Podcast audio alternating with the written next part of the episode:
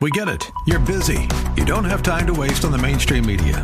That's why Salem News Channel is here. We have hosts worth watching, actually discussing the topics that matter.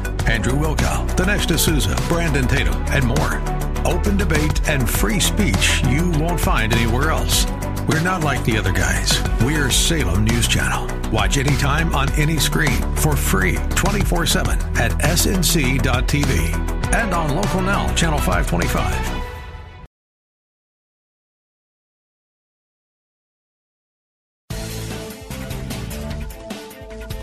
Welcome to the Pat Williams Power Hour, AM 990 and FM 101.5. The Word. This is your hour when Orlando Magic Senior Vice President Pat Williams sits down and speaks with authors who have written books on topics of interest and insight for listeners like you. And now, here's your host, Pat Williams.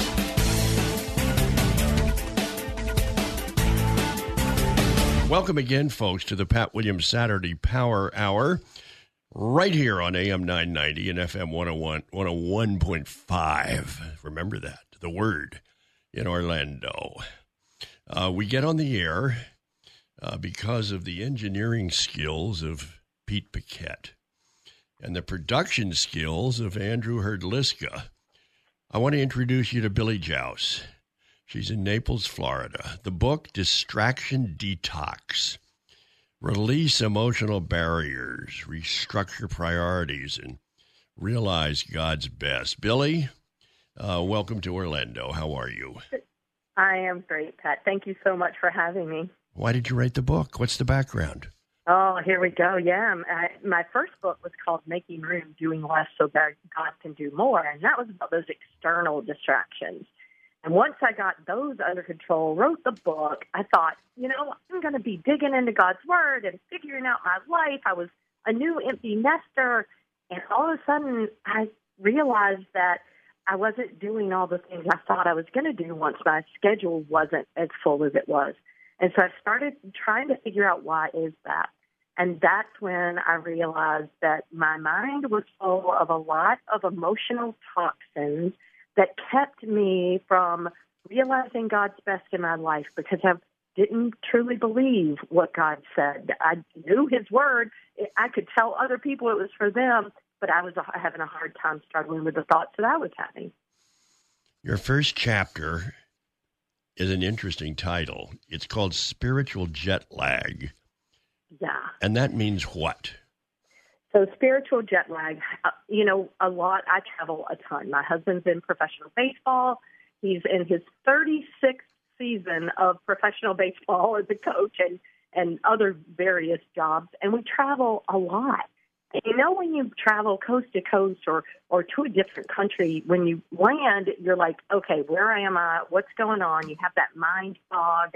You're a little lethargic. You're tired that's what I figured out in my spiritual life was happening that I had this spiritual jet lag, that I was foggy minded. I couldn't focus well. My thoughts would take me to places that God never intended me to go, and doubt and unbelief and you know fear and all of those things. So that's what I determined as spiritual jet lag when we're just in that point in our spiritual life where things just aren't right. Now, let me move to the, the, second topic tethered toxins. Explain that one, Billie. Those are those emotional toxins. That's when I had to go into a time of what is it that's creating this spiritual jet lag? Why am I so lost in in a sense, not lost from Jesus. He was always there. But why wasn't I connecting deeper with him? And so those tethered toxins, I had to go into those what I call emotional toxins. I had to think about what I was thinking about and really determine what those thoughts were that were keeping me from from growing in my faith. The next topic, reality and truth. Uh, explain that, Billie. Yeah, well, what I wanted to do in going through this book is I'm a process person. I like to go from one step to another in growth pattern, moving forward in my faith. And so reality and truth is that part of what is my reality and what is the truth. So evaluating what is it that I'm really living in right now because I knew the emotional toxins that were going on in my life and I really needed to figure out how they made me feel. Where did they come from? Sometimes we know, sometimes we don't. And I always want to tell people during this portion of the book if there is something deeper than just, you know, something we can handle, I always want to tell people to make sure they get counseling to work through those things. But in the reality versus truth, that's where I just go into what is it that I'm feeling? Where am I in these thoughts? And what is God's truth about me related to those? So there's a an evaluation of the feeling moving into that terminating those toxins. Billie Jauss is our guest. She's in Naples, Florida. The book, Distraction Detox. Uh, Billie, take off the grave clothes. Yeah. That's topic number it, four. That's a that's a chapter that just, I the visual. I like. I'm very visual too. I like to give a visual, and in this chapter we talk about how Jesus took off the grave clothes when he went from death to life of resurrection, and he was he was in spirit. And so what I do in this chapter is really help people realize what those toxins are and begin to take off those grave clothes and leave those toxins behind. How do we move forward in this in digging deeper into God's truth, into realizing what His Word says, and replacing those toxins with God's Word? Now, uh, Billie, vertically challenged. What does that mean? Yeah. when we're vertically challenged, usually people are like, oh, if you're vertically challenged, you're a little shorter than most people. Not a problem in my family. We're all tall people. However, we're vertically challenged at times in our spiritual faith. When we're vertically challenged, it means that we're not looking up to Jesus as much as we need to.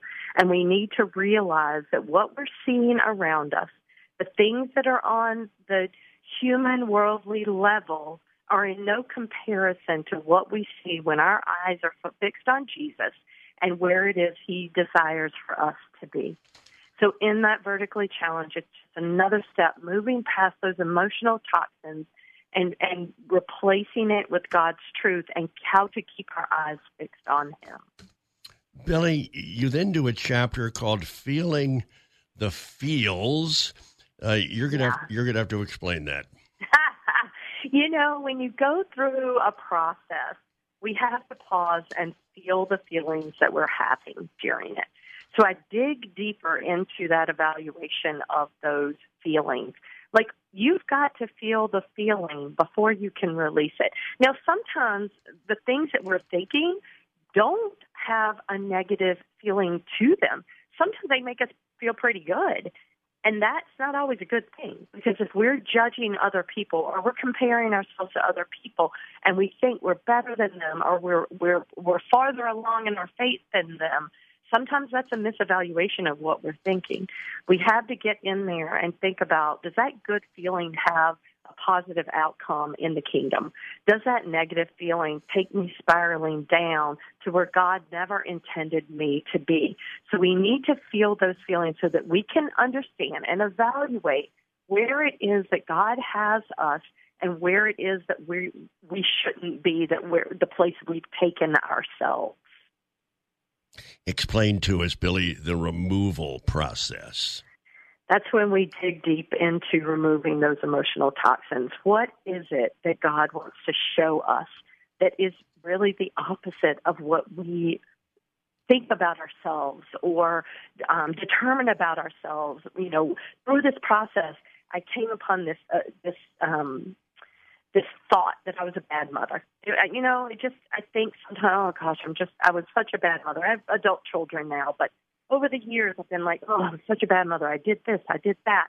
And when I sat down in that removal process and I went through the evaluation of what that feeling was about being a bad mom, it really took me back to one experience that I had when my son came to me with a, a social issue that one of his friends was having, and I reacted in fear and I just screamed at him. And it was an awful moment as a mother.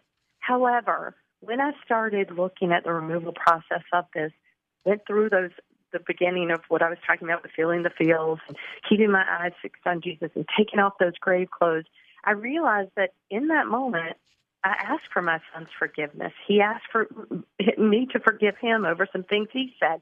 we came to a point that we had moved past that and continued to grow. And as a mother son relationship, my son is 32 years old and calls me almost every day. He's an area scout with the San Francisco Giants, and so he drives a lot. So he calls me now. So in that removal process of taking that emotional toxin and going through the process of all that I was doing and actually digging into what God said to me as uh, uh, about me as a mother, as a woman, as a, as a woman of Christ, I could take that and learn to remove those negative thoughts that I was having and move forward. Now, Billie, know the voice. Topic number 8 mm. That's when we sit where we are and pause, learning God's word, digging into God's word, but also taking time to listen for his small whispers. What is it that God is saying to us? Because we know in his word we have tangible evidence of what he says to us. He loves us. He wants us to be kingdom seekers and and and people and fisher fisher of men and he wants us to do these things but what is it that god tells us you know for i know the plans i have for you says the lord you know he has plans for us we read in the Bible the word, which is removal process. We, we replace that toxin with the word, but then we need to sit and listen to what it is God is saying to us in our spirit. And that's when we clean out the voice of our own words and we put God's word into ourselves by reading and studying his word, then we're able to hear him say, what direction he desires us to be in. You know, when doors are open or doors are closed, rather than forging through on our own or sitting back in fear, we listen to where it is that God is guiding us in our spirit. Is that a place that he desires us to go one step at a time? Now, we've got to take a break, Billie. And then when, okay. when we come back, uh, the next topic for you is going to be called confidence. Uh, but we got to take a pause here on the Pat Williams Saturday Power Hour. Uh, reminder you're listening to AM 990 and FM 101.5, The Word in Orlando. I'm your host, Pat Williams. And uh, let me just say this before the break. Uh, we're working hard trying to bring Major League Baseball to Orlando. Oh, yeah, that would be beautiful. or, Orlando is ready. It's become a major market baseball is going to expand at some point by two more teams. And yeah, we think Orlando is the spot. So go up to the website, orlandodreamers.com. Orlandodreamers.com. We need to hear from you. Um, more with Billie Jauss right after these messages. More of the Pat Williams Hour in just a moment. AM 990 and FM 101.5. The Word. You're listening to the Pat Williams Power Hour, AM 990 and FM 101.5. The Word. Now, here's Pat. Billie Jauss in Naples, Florida, talking about her book, Distraction Detox. And Billie, uh, as we mentioned, called confidence means what? Called confidence. So, you know, I've always been a very strong, confident, assertive kind of person in my life. But the thing that I found when I was going through this process is that I wasn't confident in the calling that that God had put on my life and what that was a clear description. I like things laid out. I like A plus B equals C, and God's not always that way. Sometimes He goes to D and G before He gets back to A, and then to X, and then back to B. And I just wasn't confident in that God had called me in my writing, in my speaking, in my life as an empty nest mom at that point. What was I to do? And that's when, in this process, I dug into God's Word, listening to Him, and became more confident in where it was God was calling me to be. So, in this chapter, I walk through those stories of what that process looked like in getting to that place of a confidence in the calling of God and walk the readers through how to get to that point. Now explain to us one day at a time. Well, we can't do it all today, can we? We can't we can't look out too far ahead of us and plan everything, which I do like a good plan. But we take it one day at a time. What is it that we can do today for the kingdom of God? What is it that God's asking us to do today? Maybe it's pause for the day and listen for His Word, read His Word, dig into His Word. But tomorrow, that one day, may be a day that He's calling you to take a step of faith, to get out, to, to spread His Word, to learn something new. Whatever that challenge is that He's putting in front of us, we can only do it one day at a time. Uh, Billie, what about change her story, change history? You know, when we feel that we aren't good enough, or we have fear or unbelief, or we're carrying shame and guilt, once we take hold of those thoughts, replace them with God's truth, understand who we are in the eyes of God, understand who God is as we have learned through this process, then we change our story. We don't have to live the story we've always been living just because that's what we've been doing. We can change our story by taking a hold of those negative thoughts, replacing them with truth, and moving forward to where it is God is calling us. And that way, I talked in the chapter about when we hold on to things that maybe our family had held on to or that, you know, any shame or guilt that we've pulled with us through the years. Once we release that, we are changing the history for our children, for our friends, for our future as we change our story. Billie, I want you to talk about leave fingerprints. What's that mean? You know, I hate to equate it to a crime scene or something like that, but you have fingerprints everywhere, right? You have it on a mirror. You may have fingerprints on a mirror, on a window. What I did in this chapter is really encourage and challenge people to leave the fingerprints of Christ everywhere you go. What is in his fingerprint that you're leaving when you step out of a situation? Are you leaving negative thoughts in other people? Are you leaving behind a, a kingdom building mentality? Are you leaving behind things that will show Christ? You know, I tell people all the time, I pray no one remembers me when I'm gone. I pray they remember Christ in me. That's what I want them to to remember. So leaving fingerprints is creating that that that story, creating the story of Christ throughout your life. I dare you. Topic 13. I, am a challenger and a mama, a mom of three boys. So what I wanted this chapter to be was to challenge each and every one of the readers to continue on determining these toxins, evaluating the toxins, terminating them, and then begin to outline a plan day by day. What is it that I'm going to do today? Waking up in the morning and asking the Lord, what is it that you want me to do today? How am I going to step out in faith today? And when I say make a plan, and I said earlier, you can only do it one day at a time. But you have a schedule. You have things that are in your schedule, on your schedule, and you can make a plan that during that time, if you're volunteering at a charity, if you're working at, at your job, what is it that you can plan throughout your time in those places that will help leave a fingerprint of God? Leaving those toxins behind, opening it up so that you can step out in faith. Now, um, significant start is yeah, topic topic fourteen. Yeah. That when a significant start, we always think that nothing we can do is that significant. We tend to compare ourselves to other people. Well, he's got a larger following. She's got a larger uh, larger audience. Her books are better than mine. She's a better mom than me. And when we get rid of those things, we realize that God's best in our lives is different than other people. And our significant start is in that first step.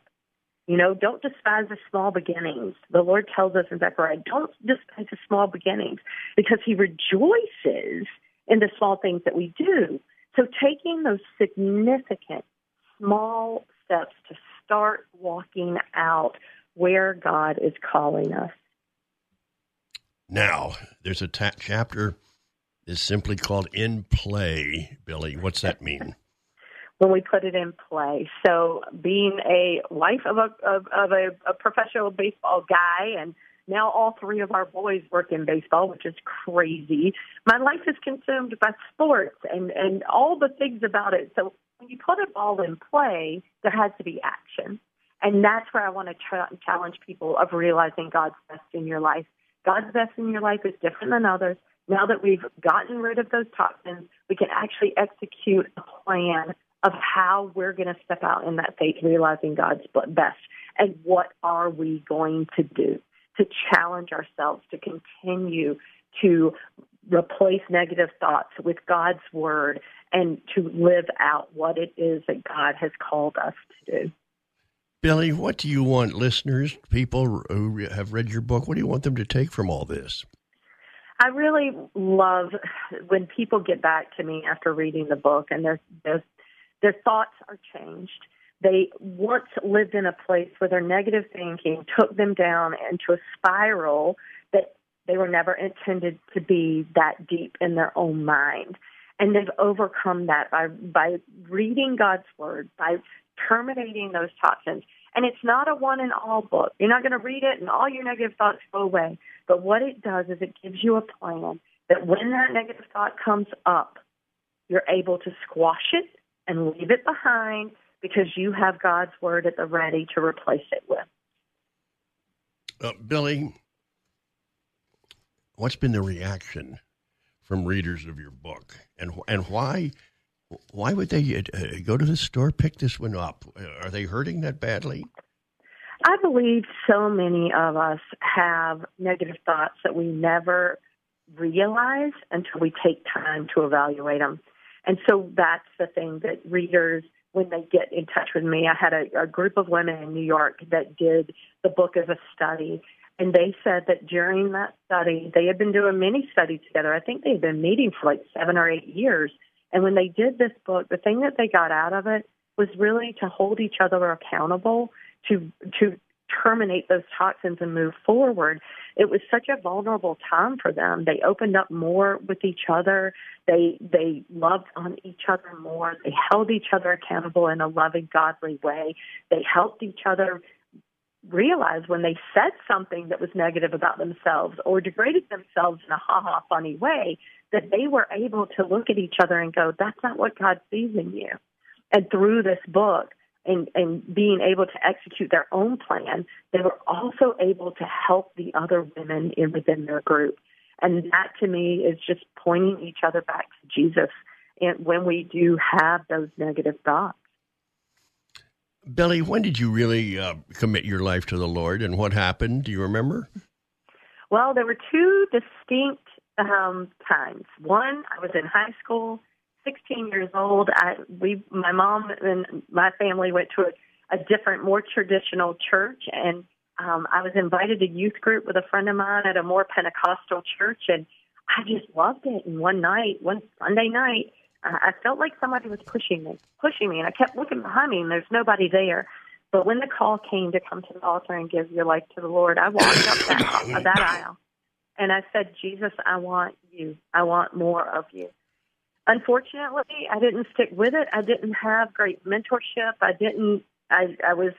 I, I had a lot of negative words spoken to me about that. I, I just. It wasn't a place where I hung on to my faith publicly, but privately I did. I just. I always loved Jesus. I continue to love Jesus. But I was never told. I was never discipled. Read the Bible. You know, stand in His Word.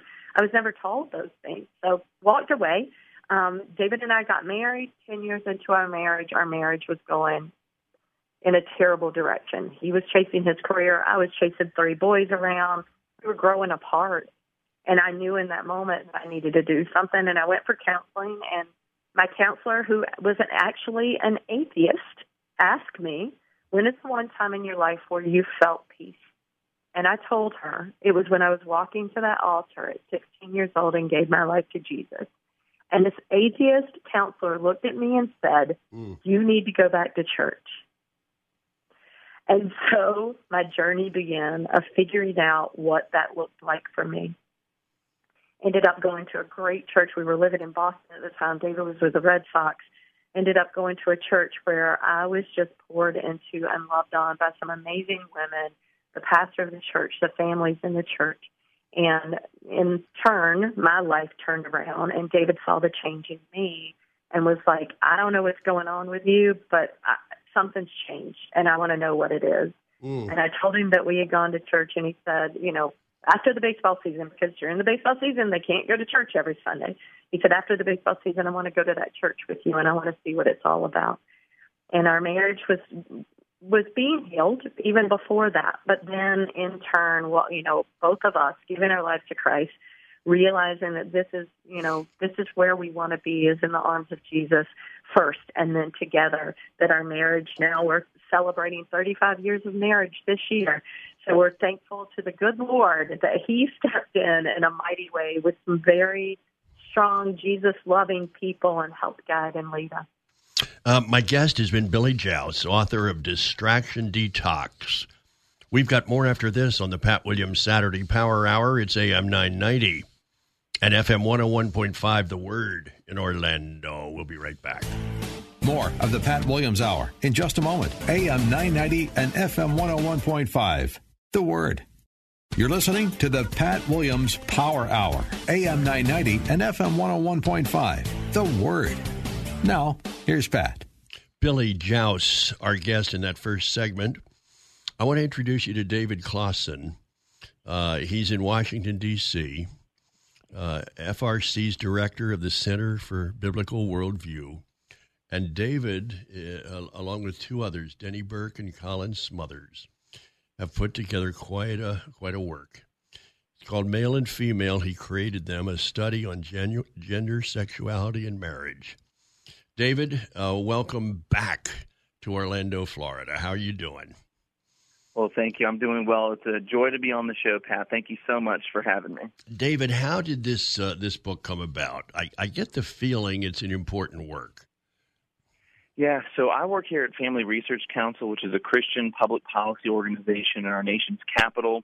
Uh, Denny and Colin are based in Louisville, Kentucky. They lead the Council on Biblical Manhood and Womanhood.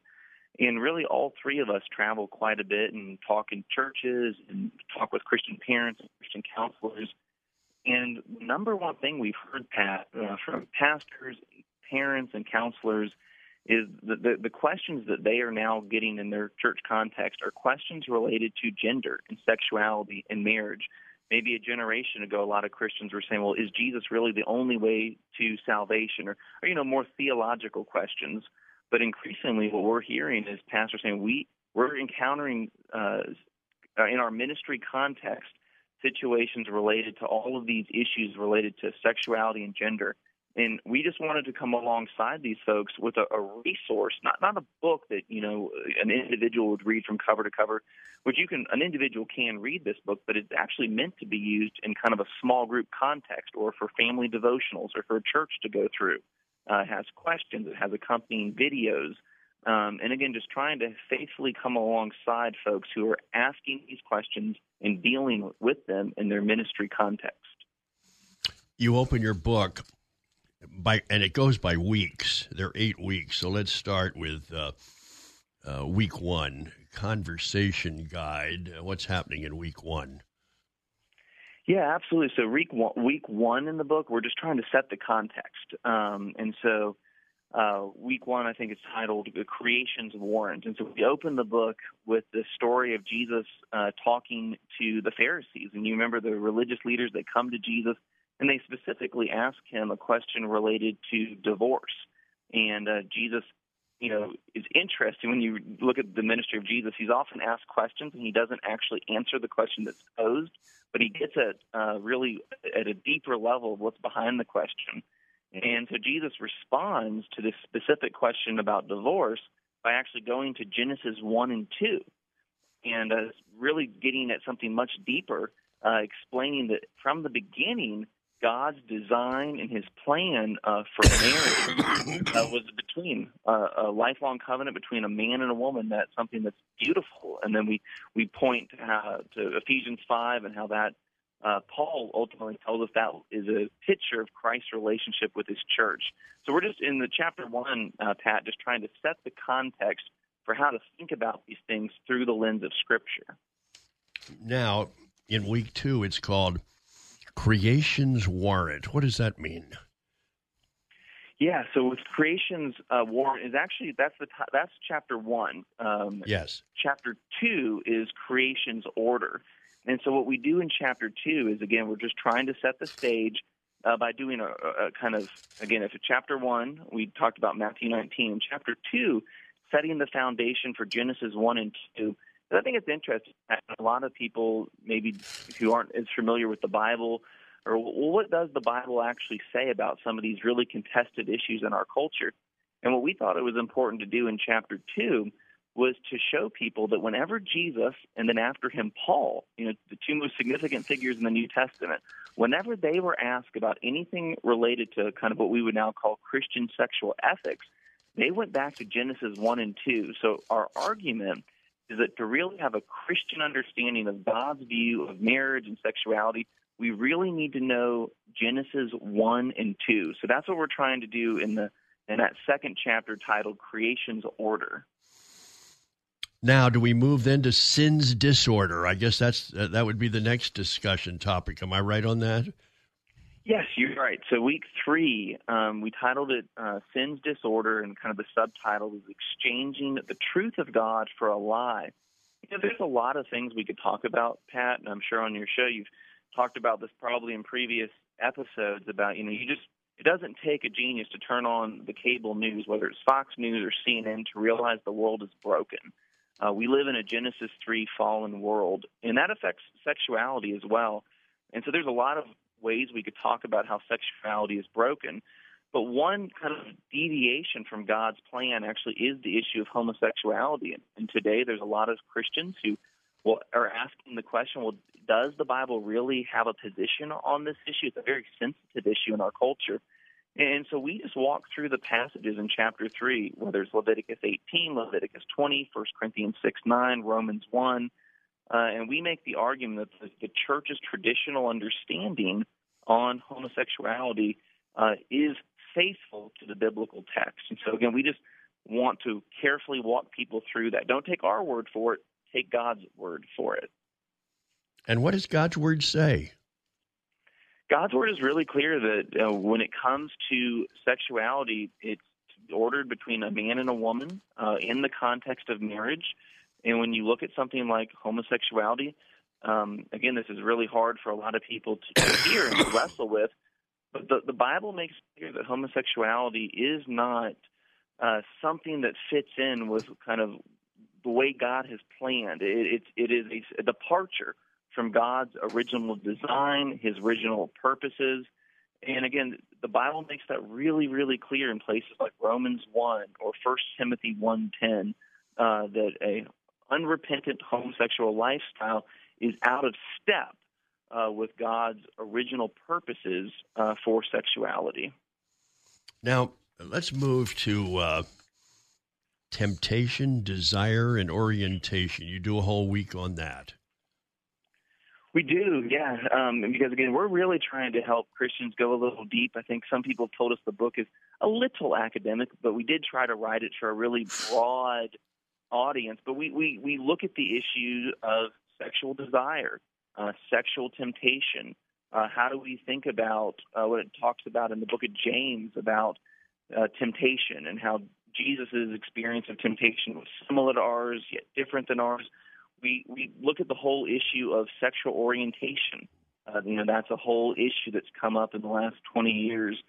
And so again, we're we're just trying to help a lot of you know Pat, a lot of the conversations that are happening right now, whether it's sexual orientation, gender identity. You know, previous generations have never even had to think about those terms before because they're relatively new. And so we just try to, again, in this book, asking questions, um, trying to provide a context for how do we think about, um, as Christians, what God's perspective is on these things. And at the end of the day, we come to the conclusion that you know sexual desire is a good thing, but in a fallen world, our desires can become disordered. We can have objects of our desire that are improper. And when that happens, we need to say no to those improper desires and say yes to the things that God has revealed through His Word uh, that are actually designed for human flourishing and thriving. Now, I want you to um, explain uh, week six transgenderism. Explain that to us. Yeah, uh, so transgenderism, uh, again, this is in the news. Even the other day, the President of the United States was making comments on this. So, this is chapter five in our book.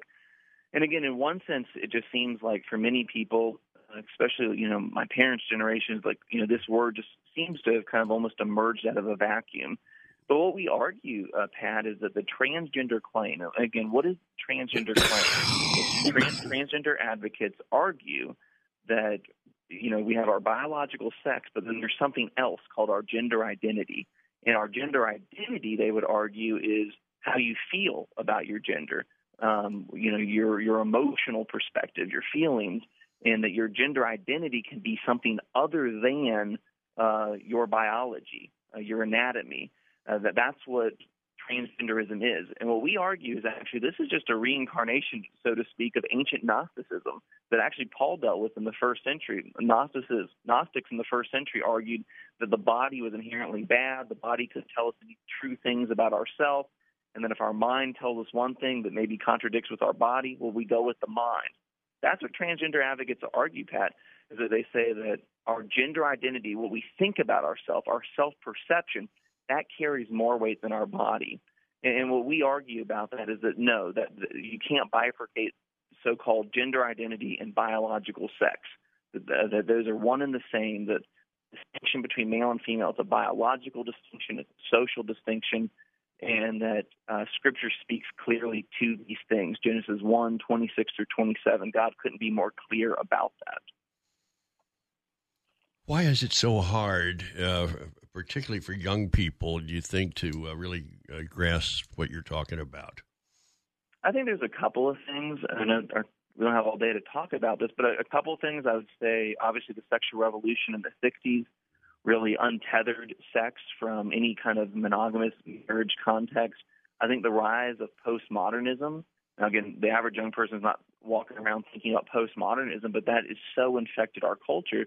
This idea that truth is relative. You can have your truth, I can have my truth, and we better not tell each other that you're wrong because of the truth you have. Well, at the end of the day, you know, truth is truth. There is no such thing as your truth or my truth. Truth is just objective. It's absolute. And I think people, I'm a millennial. I know the next generation, Gen Z. I think we've grown up in a world of moral relativism that there are no absolute right, there is no absolute wrong. And so then, well, if my mind tells me I'm a different gender than my body actually is, well, who's to tell me that I'm wrong? And that's why I think today you find, you know, almost 20% of Gen Z now identifies as somewhat LGBT, somewhere on that spectrum. And so I think we're awash in moral relativism, postmodernism's on the rise. And the final thing I'd add, Pat, is that the Christian worldview um, is no longer the dominant worldview that guides our culture. Uh, George Barna came out with a poll just a couple of years ago that said only 6% of Americans have what you would ho- call a holistic worldview. So as Christian truth increasingly gets pushed to the sidelines, well, Christian views on all things, but especially sexual ethics, are not just going to be seen as outdated. Eventually, they're going to be seen as subversive. David Closson is our guest. Uh, he and two others have put together this uh, workbook. I think that's the best word. Uh, male and female. Uh, he created them. We have more with David Closson, who's in Washington, D.C., right after these messages here on the Pat Williams Saturday Power Hour. It's AM 990 and FM 101.5. The Word in Orlando. We'll be right back. More of the Pat Williams Hour in just a moment. AM 990 and FM 101.5. The Word. You're listening to the Pat Williams Power Hour, AM 990 and FM 101.5. The Word.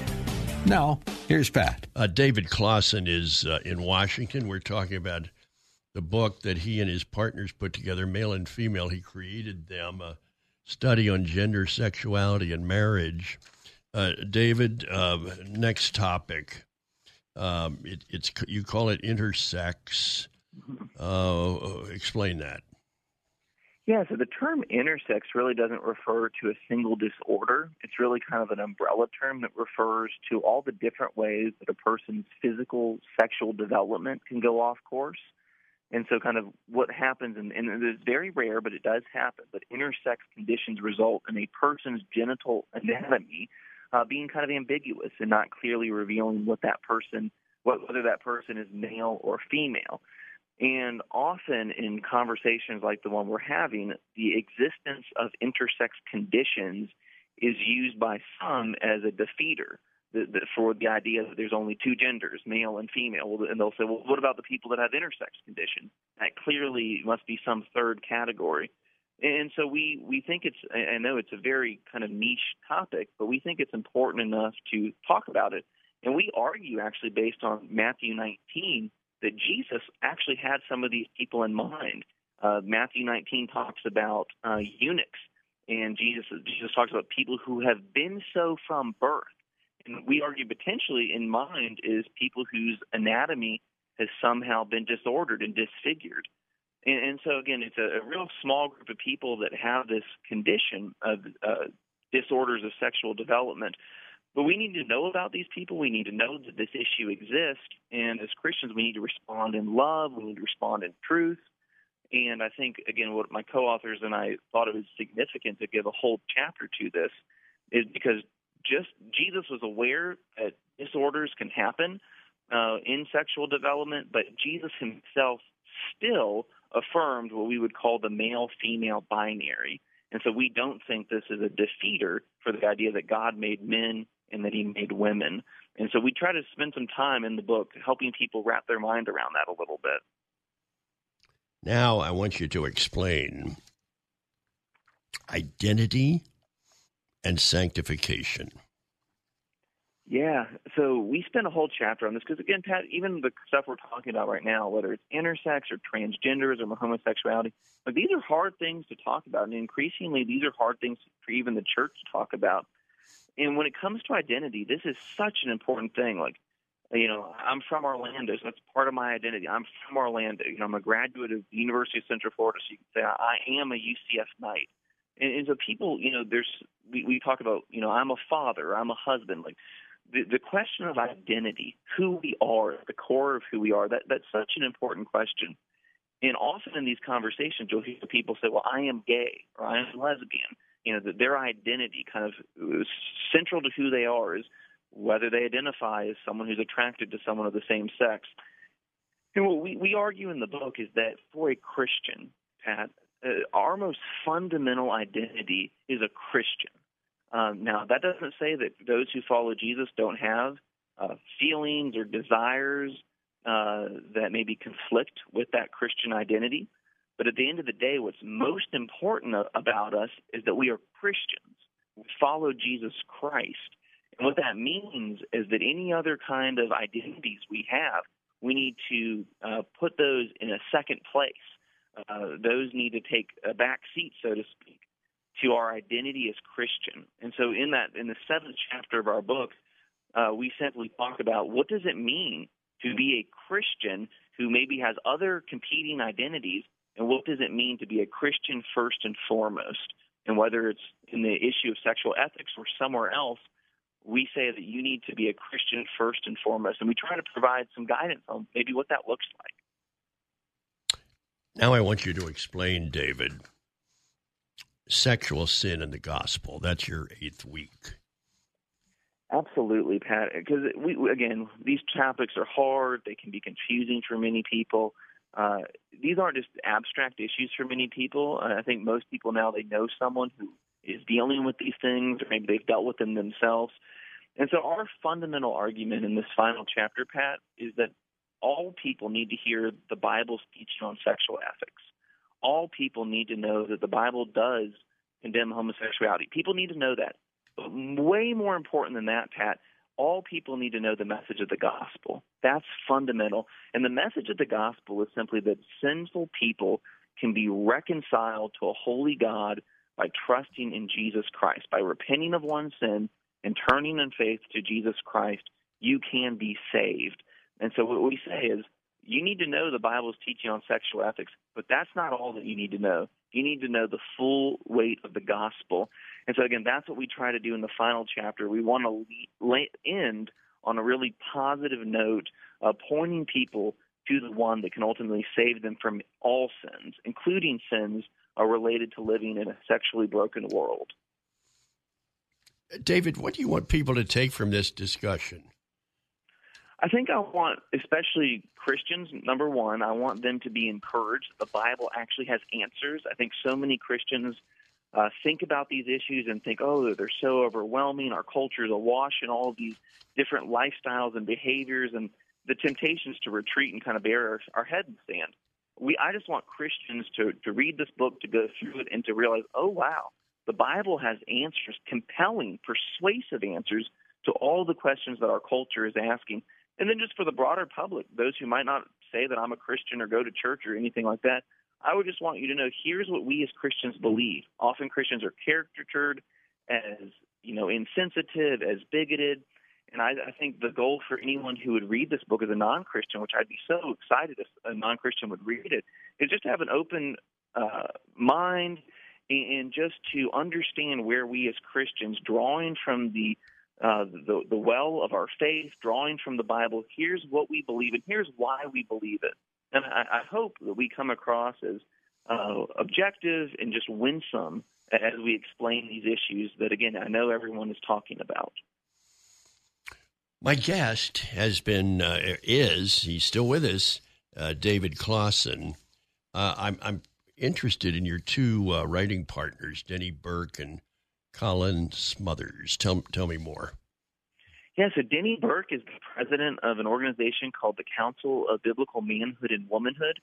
Um, and uh, Colin is the executive director of that organization. It's been around for a couple of decades. It was founded by theologians Wayne Grudem and John Piper. And it's a, it's a small outfit uh, based in Louisville, Kentucky. Uh, but what they do is provide resources for churches to think about um, issues related to biblical manhood and womanhood. What does it actually mean to be a man? What does it mean to be a woman? Uh, what do gender roles look like in the church and in the home? And so that's the primary thrust of their organization. And obviously, again, because issues related to sexuality are in the news so much and uh, intersect so much with what it means to be a man and a woman, uh, that's one of the reasons they, the two of them, wanted to partner with me at FRC, which is more of a public policy organization to kind of put our minds together and provide a resource primarily for the church uh, to think about these issues. David, um, tell me about our nation's capital these days as you live there. Uh, what's going on in Washington, the city? What do you see? There's a lot going on in D.C., Pat. Um, you know, we have a new Congress that's in session uh, after the previous, uh, you know, the midterm elections in the fall. So we have a a House that's controlled by the Republicans. The Democrats have a near majority in the Senate, and we still have obviously Joe Biden in the White House. And so there's a lot of gridlock. Uh, there's a lot of uh, bickering. There's a lot of frustration because you know when you have a divided government, it's hard to get things through. Um, thankfully, there's still some things that Congress is able to work on and agree on, um, but there is a lot of gridlock. But again, a lot of people refer to DC as the swamp and say it's a discouraging place. Pat, I gotta be honest with you. I I'm encouraged. I love living in DC. I've lived here for now four years since I graduated from seminary. There are a lot of people uh, that do care uh, about the American people that do want to make things better uh, for Christians. There's a lot of Christians. I go to a, a church that meets right behind the Supreme Court that has 700 people at a Southern Baptist church. Uh, that's really encouraging. And so, you know, on both sides of the aisle, Pat, there are people that care. There are people who are trying to do a good job. You know, sometimes what you see on the headlines um, about everyone hating each other and it being a difficult place, not all of that is true. Oh, what uh, are you sensing uh, uh, with the next election? Does does Biden run again? Can anybody beat Trump? What about what, what about our governor DeSantis? What what uh, what's your sense? Yeah, my my sense is that the president is going to run for reelection again. There's been no reason to think he won't, and again, he'll be the oldest uh, person to ever run for office his age for a second term. Um, I think you know there's a lot of things going on right now, whether it's foreign policy, whether it's domestic with gas prices, the price of uh, home goods, uh, you know, whether we're going to go into a recession or not. So I think when you see the president's low approval ratings, I think that's going to be a challenge for him. Um, I don't think that means it's a slam dunk for the Republicans by any means. It'll largely depend on who our nominee is as Republicans.